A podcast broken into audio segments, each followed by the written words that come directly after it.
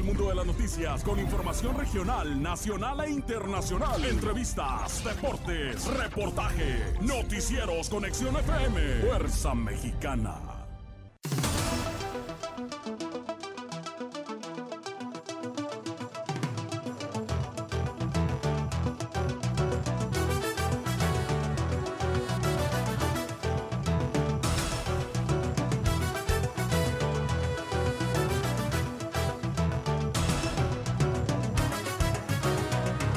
Se triplican decomisos de fentanilo en el estado. De acuerdo a especialistas, esta droga no solo genera problemas de adicciones en la comunidad, sino también de violencia. Busca a la Secretaría del Trabajo y Previsión Social conciliar 80% de los conflictos. Encuentran narcotúnel cerca de la garita de Otay en Tijuana, Baja California. Hoy vacunarán en Imos a niños de 12 y 13 años. Aumentan 18% las denuncias contra el delito narcomenudeo. Donan productos marinos a Casas Hogar de Ensenada. Mayoría de visitantes de playas de Tijuana no utiliza cubrebocas. Invitan a desafío de caminata en San Diego, California. CEP anuncia aumento salarial a maestros que ganan menos de 20 mil pesos. Exigen playas limpias y acceso libre en Ensenada, Baja California. Morena gastó 43 millones de pesos el día de la revocación de mandato. Ciudadanos están de acuerdo con tomar el carril del CIT. Más de 48,000 docentes cambiaron de trabajo en el último ciclo escolar.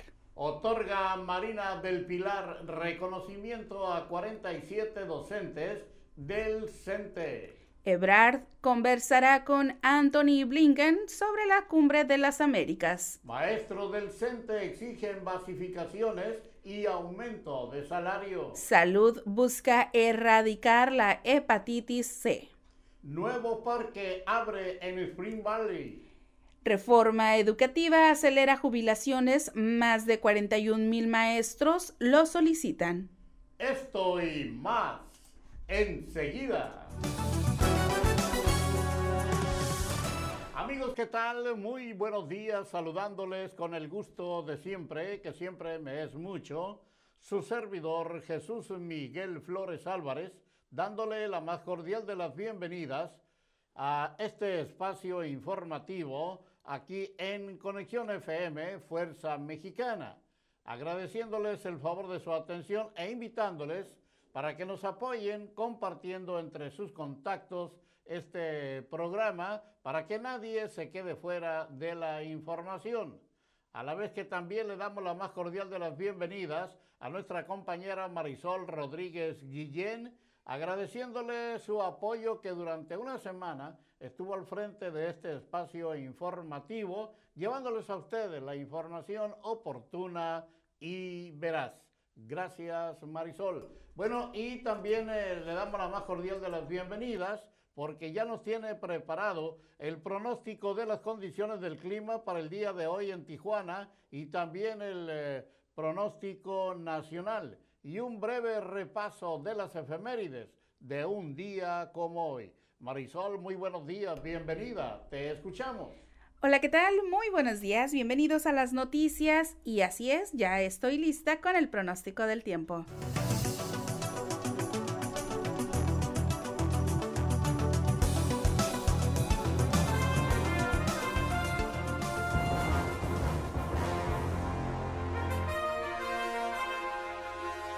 La temperatura al momento en la ciudad de Tijuana es de 17 grados centígrados. Durante la mañana y tarde tendremos cielo parcialmente despejado. Se espera una temperatura máxima de 22 grados centígrados y una temperatura mínima de 13 grados centígrados con vientos del oeste al suroeste de 10 a 15 kilómetros por hora. También se espera un ligero descenso en las temperaturas para los próximos días. Para el día de mañana martes 17 de mayo, la temperatura máxima alcanzará los 19 grados centígrados y la mínima será de 12 grados centígrados. Para el próximo miércoles, la temperatura llegará a los 20 grados centígrados y la mínima será de 12 grados centígrados. Y para el próximo jueves 19 de mayo, la temperatura máxima llegará a los 21 grados centígrados y la mínima será de 12 grados centígrados. Vámonos con el pronóstico del tiempo nacional.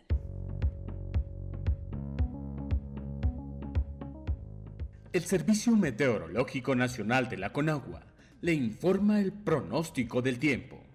Para hoy, una línea seca permanecerá sobre el norte de México y ocasionará rachas de viento de 60 a 70 kilómetros por hora y probables tolvaneras en Chihuahua, Coahuila, Nuevo León, Durango y Tamaulipas. Ya para la tarde, canales de baja presión sobre el interior del país, en interacción con la entrada de humedad proveniente de ambos océanos, producirán chubascos acompañados de descargas eléctricas y posible caída de granizo sobre el norte, occidente, sur y sureste de México, así como en el oriente y occidente de la península de Yucatán, con lluvias puntuales fuertes en el sur de Chiapas. Finalmente, un sistema anticiclónico en niveles medios de la atmósfera mantendrá ambiente caluroso a muy caluroso en la mayor parte de la República Mexicana, con temperaturas máximas extremadamente calurosas, superiores a 45 grados Celsius, en zonas de Sonora, Sinaloa, Chihuahua, Coahuila y Nuevo León.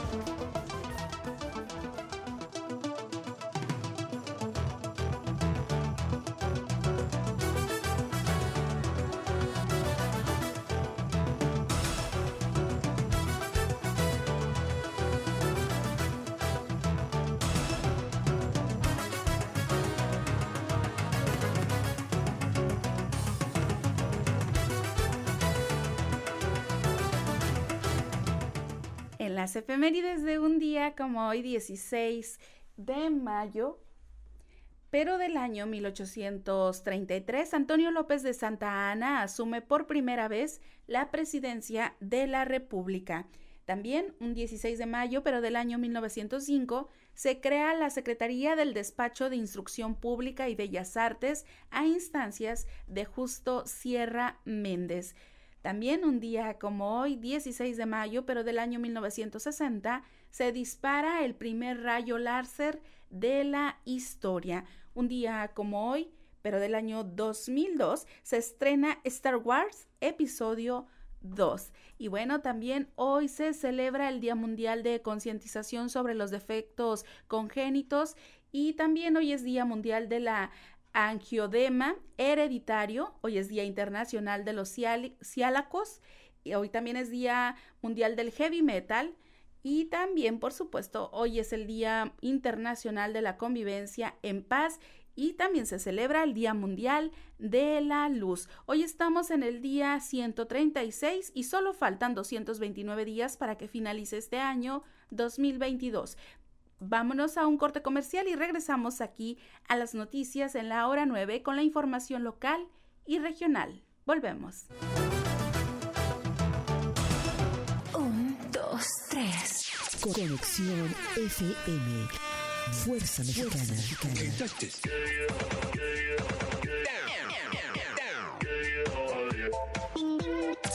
Con estudios y oficinas en Boulevard Gustavo Díaz Ordaz, 12,649, local 11C, Plaza Patria, Fraccionamiento El Paraíso, Tijuana, Baja California, México.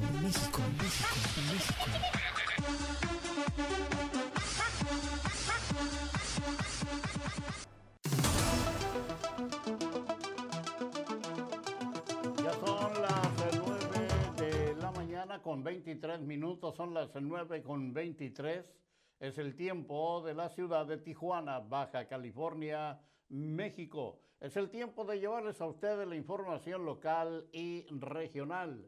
En Tijuana, el decomiso de pastillas de fentanilo por parte de la Secretaría de la Defensa Nacional en Baja California, casi un 231%, y las incautaciones en kilogramos también presentan una alza.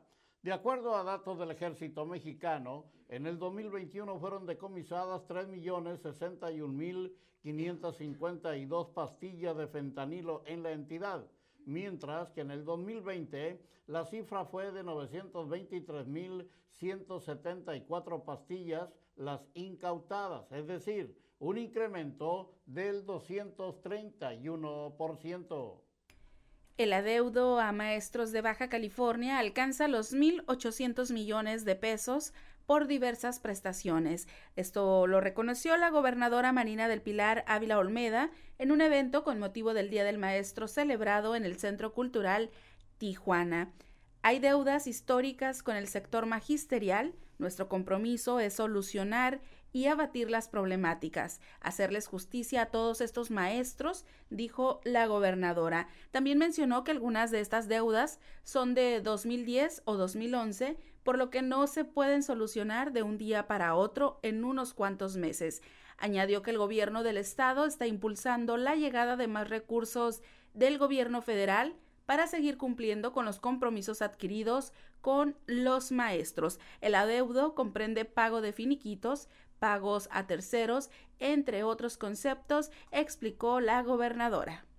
Y en Tijuana, actualmente en el estado existen 40,000 expedientes en proceso, cuya resolución tarda en promedio 4 años dentro de las Juntas de Conciliación y Arbitraje, señala el secretario del Trabajo y Previsión Social de Baja California. Alejandro Arregui Ibarra aseguró que con el nuevo sistema de justicia laboral de la Secretaría del Trabajo y Previsión Social tiene como obligación resolver las conciliaciones en un periodo máximo de 45 días. En otra información, en Baja California no se han registrado casos de hepatitis infantil. Sin embargo, el Comité de Vigilancia Epidemiológica del Estado se mantiene en alerta por si hubiera algún caso del nuevo adenovirus de hepatitis aguda detectado en otras partes del mundo. Es una situación que ha sorprendido al mundo. Afortunadamente, en Baja California no hemos detectado ningún caso con esta patología, afirmó Adrián Medina Amarilla, secretario de Salud de Baja California. Así que no hay casos de hepatitis infantil en Baja California. Y en más información, este domingo, o sea, el día de ayer, se informó el hallazgo de un narcotúnel, el cual se encontraba escondido dentro de una casa en Otay. Fue por medio de un trabajo de la Policía Municipal y la Secretaría de la Defensa Nacional, en coordinación con autoridades estadounidenses, que se pudo dar con el hallazgo. El inmueble, ubicado en la calle Sor Juana Inés de la Cruz, se encuentra bajo el resguardo de elementos de la Secretaría de la Defensa Nacional. La vivienda de color verde, sin número, tenía en el patio a un perro de raza grande de color café. Hasta el momento se desconocen las dimensiones del túnel y la tecnología con la que cuenta. Seguimos con más noticias aquí en la hora 9. Y la gobernadora Marina del Pilar Ávila Olmeda se declaró abierta a una reunión con colectivos feministas en Baja California, luego de que estos iniciaran una denuncia ante la Comisión Estatal de Derechos Humanos tras los arrestos realizados después de la marcha del 1 de mayo. Ante pregunta expresa, la mandataria estatal se declaró en favor de que se investigue si hubo represión en las detenciones realizadas a al menos 12 personas tras la marcha del pasado 1 de mayo, la mayoría mujeres jóvenes. Asimismo, se dijo dispuesta a reunirse con los colectivos, tal como lo hizo en semanas anteriores, con grupos de búsqueda de personas desaparecidas. Las buscamos, no ha habido un contacto, un acercamiento por parte de ellas, pero nosotras siempre con las puertas abiertas, aseguró la gobernadora Marina del Pilar. Bueno, y en la capital del estado, allá en Mexicali, Baja California, este lunes 16 de mayo, los municipios de Baja California contarán con puntos masivos para la vacunación del grupo de 12 y 13 años de edad. por lo que se invita a los padres de familia a llevar a sus hijos para brindarles la protección contra el COVID-19. El secretario de Salud, J. Adrián Medina Amarillas, indicó que esta acción es para avanzar con la cobertura de esta población. Sin embargo, continuarán vigentes las visitas a planteles educativos por parte de las brigadas de la institución. Recordó que como requisito se solicitará a los padres o tutores presentar la hoja de registro de la plataforma de internet mivacuna.salud.gov.mx, así como una identificación oficial y una identificación del menor. En tanto, la Fiscalía Regional de Ensenada, a través del Ministerio Público y elementos de la Agencia Estatal de Investigación, ejecutó una orden de cateo en una empresa financiera investigada por el delito de fraude. El operativo tuvo lugar en las oficinas de la empresa YES Asesoría Siempre Contigo, ubicada en Boulevard Costero y Calle de las Palmas, fraccionamiento Playa Hermosa. Lo anterior como parte del seguimiento a denuncias donde se asentó que entre marzo, abril y mayo del año en curso, la empresa ofreció una línea de crédito por diversas cantidades a los ofendidos. Para continuar el trámite, se les solicitó que depositaran dinero a fin de liberar el crédito que la empresa nunca entregó, causando con esto un perjuicio al patrimonio de los ofendidos. Gracias a las denuncias y a la labor de la Unidad de Investigación de Delitos contra el Patrimonio y la Sociedad, se recabaron suficientes datos de prueba, logrando que el juez de control emitiera la orden de cateo. Así que la Fiscalía ejecuta cateo a empresa financiera investigada por fraude en Ensenada. Y también allá en Ensenada, Baja California, en la Cenicienta del Pacífico, el Centro de Restauración Oasis y la Casa Hogar Cañón Buenavista recibieron un donativo de pescado por gestiones de la Secretaría de Pesca y Acuacultura y Provino, que preside Mauricio Cantú Barajas. El donativo de alimentos del mar estuvo a cargo de Ragnar Gutiérrez de la empresa ABC, en un acto encabezado por el director de Pesca del Estado, Luis Manuel Robles Briceño, en representación de la titular de la Secretaría de Pesca. El Centro Oasis está dirigido por Juan Cid y Rosy Cuadras, quienes atienden a niños de 10 a 17 años con problemas de conducta antisocial y delictiva, a quienes ayudan a terminar sus estudios básicos y, en casos especiales, la universidad. Y en Rosarito, Baja California, matan a hombre y lesionan a menor de edad en hechos ocurridos la tarde de ayer domingo en Rosarito. La víctima se dedicaba a la renta de caballos. No se reportaron detenidos relacionados con los hechos. Información de la policía señala que el ataque ocurrió a las 17:15 horas, cuando se reportaron detonaciones de arma de fuego sobre la calle Santa Bárbara, en la llamada Plaza San Fernando, sitio donde se rentan caballos para paseo.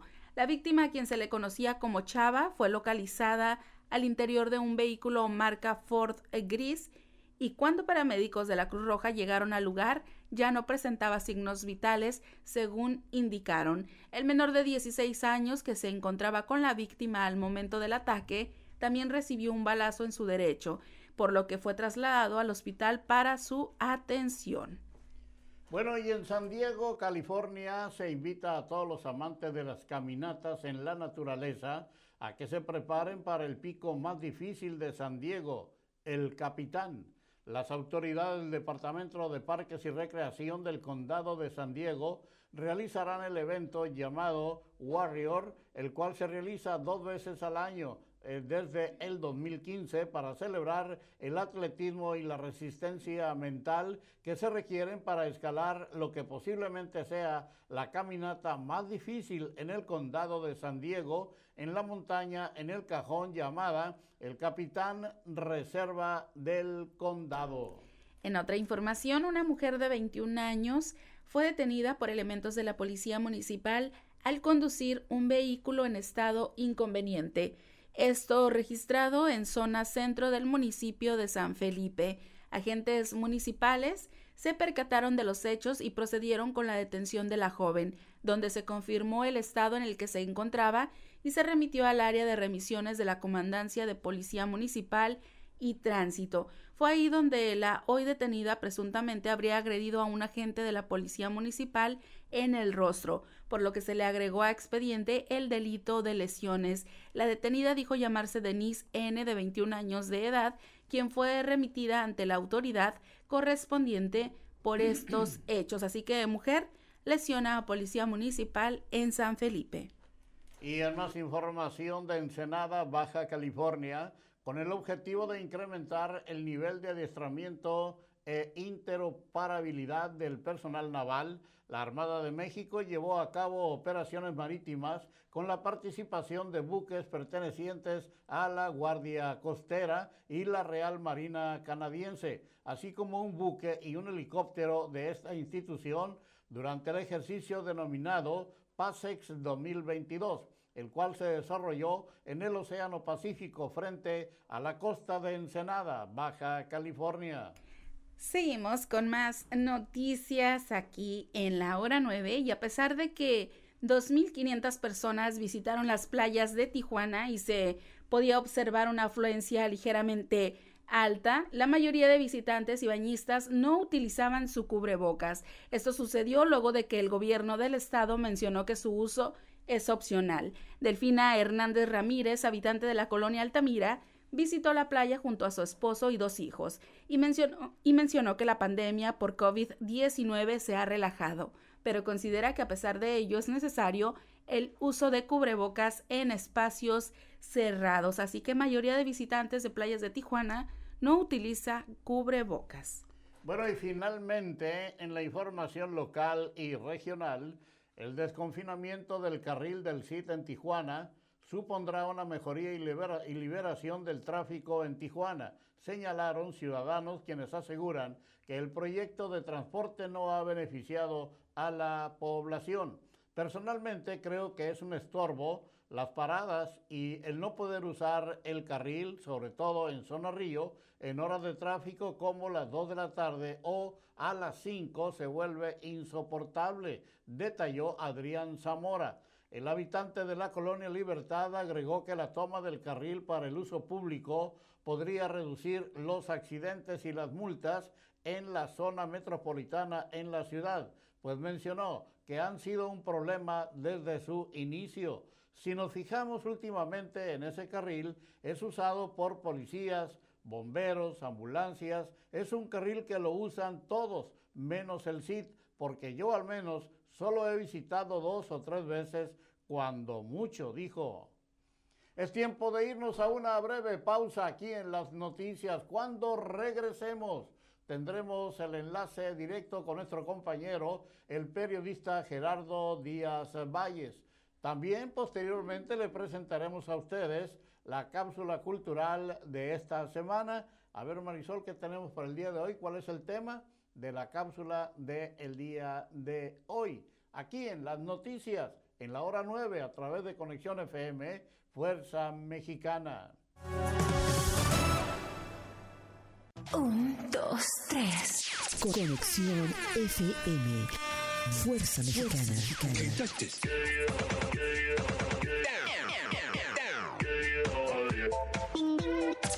Con estudios y oficinas en Boulevard Gustavo Díaz Ordaz, 12,649, local 11C, Plaza Patria, Fraccionamiento El Paraíso, Tijuana, Baja California, México.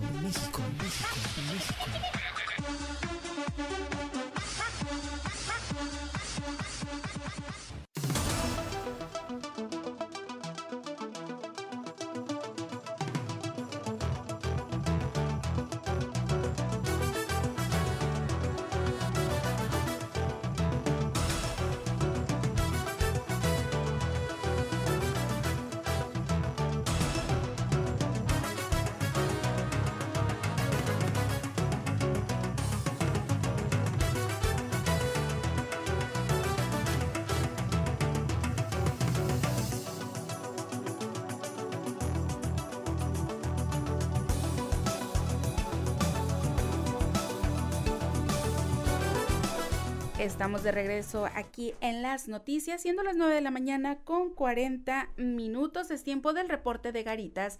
Si van a cruzar a los Estados Unidos por Tijuana, en San Isidro hay 24 puertas abiertas, lado izquierdo 110 automóviles, por la Rail Lane 350, en la Sentry 20 automóviles, cruce peatonal fluido. Por Otay hay 8 puertas abiertas, en las normales 170 automóviles, por la Rail Lane 370, en la Sentry 15 automóviles y cruce peatonal fluido. Ya tenemos listo el enlace telefónico con mi compañero, amigo y periodista Gerardo Díaz Valles. Muy buenos días, Jerry, adelante. Buenos días, Marisol, buenos días, Jesús Miguel. Iniciamos jornada semanal y pues ya está en nuestra asamblea de cada lunes del Club de Prensa de Playas de Rosarito, que encabeza mi compañera y amiga Melissa Sandoval, pues la invitada de lujo, Pilar Olimpia Vargas Moreno. Ella es la delegada general de gobierno aquí en Playas de Rosarito, y pues Pilar viene muy bien acompañada de un historiador, Santiago Gacha, es su asistente, y también un conocido activista de la cultura, de la historia en Playas de Rosarito. Hay muchos temas candentes, importantes. Sobre todo ayer que estuvimos celebrando el Día del Maestro, es impresionante la cantidad de recursos que se le debe en salarios, en prestaciones, en beneficios a los maestros de todos los tipos habidos y por haber, ahora que se han diversificado las clases de maestros, y hay algunos que pues prácticamente trabajan sin salario, y esto es escandaloso. 1.800 millones de pesos se reconoce la gobernadora Marina del Pilar Ávila Olmeda, pues no son cualquier cosa, y se le sigue quedando a deber a nuestros maestros en Baja California. Precisamente esta mañana hay tristeza, hay desolación. Los caballos, los camellos, que son quienes reciben a los turistas ahí en la Plaza San Fernando, pues no hay ninguno. Ayer una balacera a 5 de la tarde, un muerto, un herido, un jovencito herido.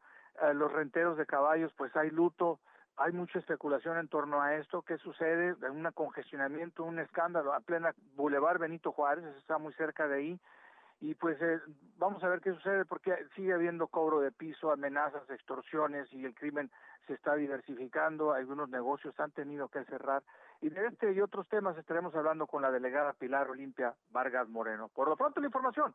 Buen día para todos. Muy buenos días, mi estimado Jerry. Gracias por tu participación en esta mañana aquí en Las Noticias, en la hora 9, a través de Conexión FM, Fuerza Mexicana. Bueno, y tenemos ya la cápsula cultural de esta semana, que corresponde a los trajes típicos de México. Adelante, escuchamos. Un viaje a través de los colores y el folclore de América Latina. Descubriendo América.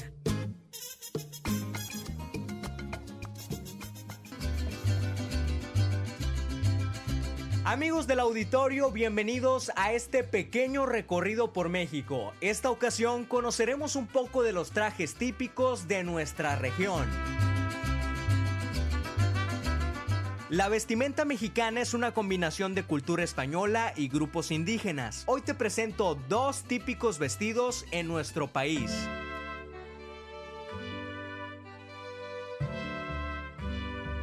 El primero, conocido como el traje de charro, utilizado años atrás únicamente por terratenientes y sus empleados. Esto era para divulgar su imagen y el estatus social. En la confección están utilizados algunos elementos como la gamuza, la lana, la combinación de ambos, y colores como el café, azul oscuro, marrón, gris y verde seco, además de las famosas botas. La camisa es conocida como militar. La de cuello militar tiene un estilo pachuqueño, o también está la de cuello civil, llamado cuello doblado. Los colores empleados para esta prenda son el blanco y el color hueso, así que para contrastar con la camisa se utilizan botas o botines charros, color café o miel.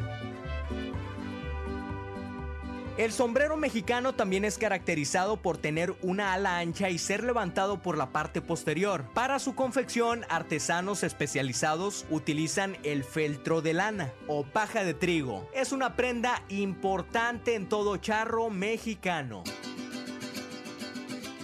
Por su parte, la vestimenta típica de mujer es la de china poblana. o Adelita. Esta vestimenta tiene elementos conformados por la cultura de Nueva España y de nuestro país, así como la combinación de colores destellantes. Se utiliza una camisa blanca con labres deshilados y bordados de cera con chaquiras, una falda llamada castor, la cual cuenta con múltiples figuras típicas de México y figuras geométricas. Lleva a su vez una banda que sirve para sujetar la falda y es utilizada generalmente de color rojo o blanco. Y para completar el traje se utiliza zapato raso bordado con hilos de seda, así como unas buenas trenzas amarradas con hilos de colores. Y aunque existen muchos trajes en la cultura mexicana, hoy únicamente hablaremos de este par. Para Conexión FM Fuerza Mexicana, Daniel Gerardo. Hasta la próxima. Descubriendo América. Descubriendo los sonidos y tradiciones de América Latina.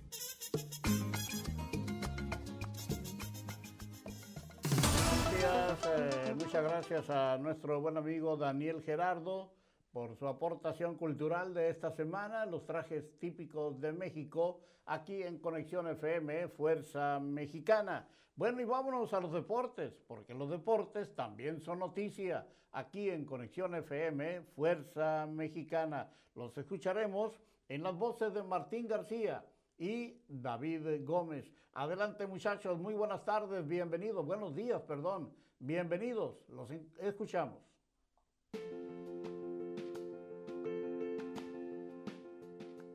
Excelente lunes a todos en la hora 9 a través de la señal de Conexión FM Fuerza Mexicana en su 15 aniversario. Traemos para usted las breves deportivas.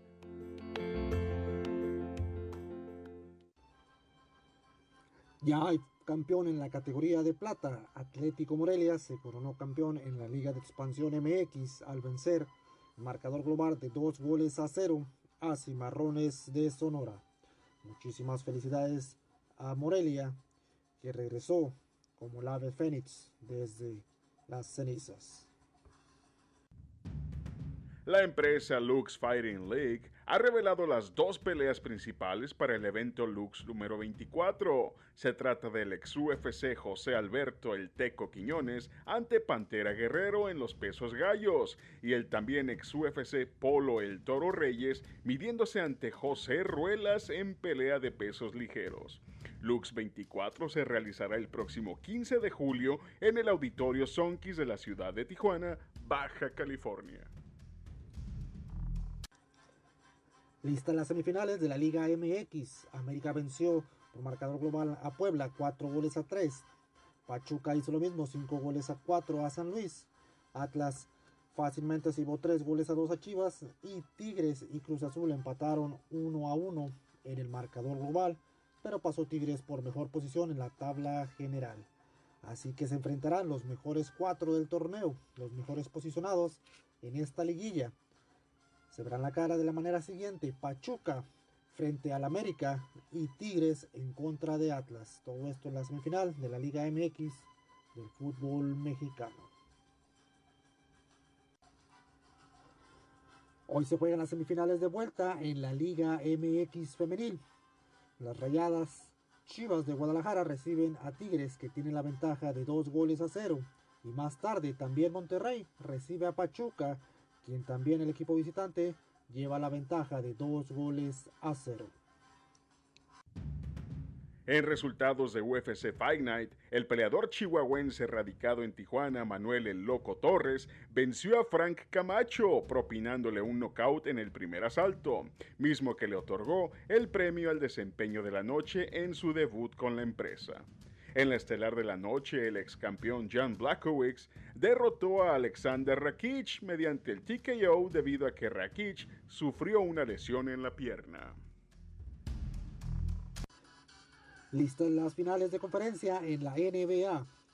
Por el este se enfrentarán Miami Heat en contra de Boston Celtics, mientras que en el oeste Golden State Warriors recibirá a Dallas Mavericks. Los juegos comienzan mañana. Esperemos ambas series muy intensas. El evento boxístico en el que Floyd Mayweather y la leyenda de las artes marciales mixtas Anderson Silva tendrían acción el pasado sábado 14 de mayo fue cancelado debido al fallecimiento del presidente de los Emiratos Árabes, Sheikh Khalifa bin Zayed Al Nahyan. Mayweather haría una pelea de exhibición ante Don Moore, mientras que Silva se mediría a Bruno Machado y la sede sería Dubái. Se desconoce si el evento será reprogramado.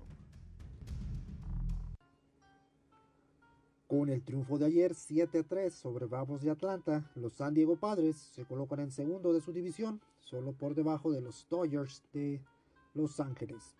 Hoy descansan y mañana abren serie en contra de Phillies de Filadelfia.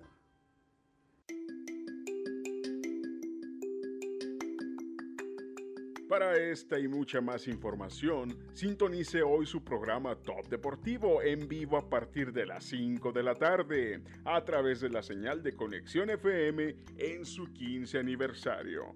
Con información de Martín García y de un servidor, yo soy David Gómez y le invito a seguir con la programación que Conexión FM trae para usted. Que tenga un excelente inicio de semana. Hasta mañana. Muchas gracias, muchachos, por su reporte deportivo de esta mañana, aquí en las noticias y la ampliación en general de la información deportiva en su programa Top Deportivo, hoy a las 5 de la tarde. Vamos a darle un repaso a la información nacional e internacional, aquí en Conexión FM, Fuerza Mexicana. Bueno, déjenme decirles que en Irapuato, Guanajuato, tras poco más de 3 horas de bloqueo, la carretera federal 45 Irapuato-Silao fue abierta a la circulación, pues habitantes aceptaron dialogar con autoridades municipales para resolver sus demandas por el derribo del puente peatonal afectado por un impacto de tráiler. En información internacional, Cuba aprueba prohibir manifestaciones como las de julio de 2021. 10 meses después de masivas protestas que estremecieron a Cuba, el Parlamento aprobó por unanimidad un nuevo Código Penal disuasivo a la repetición de esos hechos y garantía para el actual régimen socialista. La nueva ley tipifica como delitos los hechos más graves y lesivos para la sociedad y protege los intereses del Estado y del pueblo, dijo el presidente del Tribunal Supremo, Rubén Remigio Ferro, al presentarlo al plenario.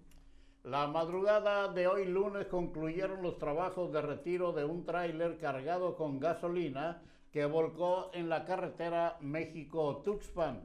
De acuerdo con los primeros reportes, alrededor de las 22 horas del domingo, el conductor de un tractocamión que circulaba con dirección a la Ciudad de México perdió el control de la unidad en el kilómetro 46+000 a la altura del Arco Norte, por lo que terminó volcado sobre su costado izquierdo.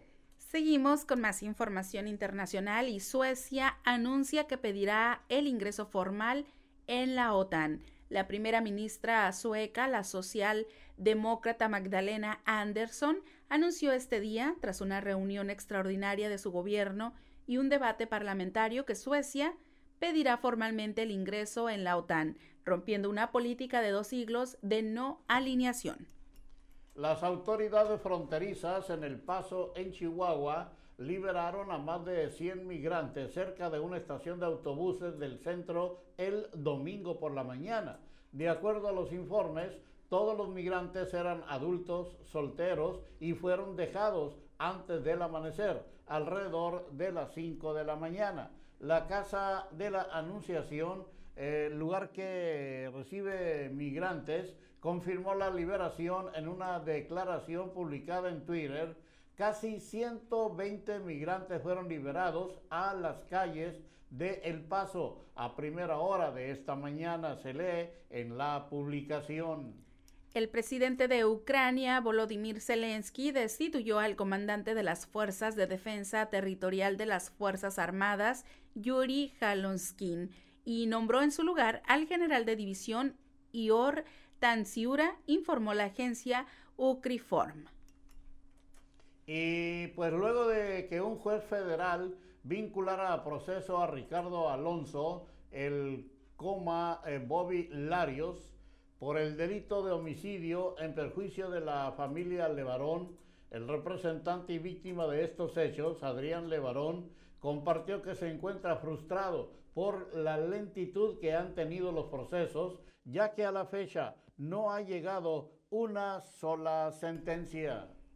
En otra información internacional, autoridades estadounidenses informaron que un tiroteo registrado el día de ayer domingo en una iglesia a las afueras de Los Ángeles, California, dejó un saldo de al menos una persona muerta y otras 5 heridas. La policía detuvo al posible autor del atentado, quien abrió fuego contra varias personas en una iglesia presbiteriana en Laguna Woods, al sureste de Los Ángeles. Un accidente de tránsito derivó en el rescate de 158 migrantes que viajaban hacinados en la caja de un tráiler en Zumpango, en el Estado de México. Los hechos ocurrieron en el kilómetro 13, circuito exterior mexiquense, justo en Zumpango, donde aparentemente el conductor de un tractocamión que remolcaba una plataforma tipo contenedor embistió a una motocicleta, ocasionando que el conductor de esta perdiera la vida, refiere el reporte de la Secretaría de Seguridad. En más noticias, la compañía energética rusa Interrao cortó en la madrugada de ayer el suministro eléctrico a Finlandia a través de su filial Rao Nordic Oy, alegando problemas para recibir pagos por la electricidad vendida, informó Fingrid, la empresa finlandesa que gestiona la red eléctrica. Así que pues Rusia corta energía eléctrica a Finlandia. Y finalmente en la información le diremos a ustedes que el presidente de México, Andrés Manuel López Obrador, precisó este lunes que el salario de los 500 médicos cubanos que se tiene previsto contratar será el mismo de los mexicanos, y argumentó que se realizará esta integración al sistema de salud de México porque no hay especialistas en nuestro país debido a médicos corruptos. ¿Cuánto van a ganar los médicos cubanos? Lo mismo que ganan los médicos mexicanos. Y lo primero es convocar a todos los médicos de México, pero lo tenemos analizado y no hay. No tenemos especialistas para ir a trabajar en hospitales en las zonas más pobres, más apartadas, expresó el presidente en su conferencia de prensa del día de hoy, lunes. Y es así como hemos llegado ya al final de las noticias del día de hoy. Por mi parte, su servidor Jesús Miguel Flores Álvarez, no me resta más que agradecerles el favor de su atención e invitarles para que el día de mañana, en punto de las 9 de la mañana, nos acompañen en otro espacio informativo más. Por su atención, gracias, sígala pasando muy bien, que Dios les bendiga a todos y a nosotros también. Gracias a Marisol Rodríguez Guillén, allí en la cabina máster de Conexión FM, en la operación técnica y en la co-conducción de las noticias. Hasta mañana. Hasta mañana, muy buenos días, feliz inicio de semana.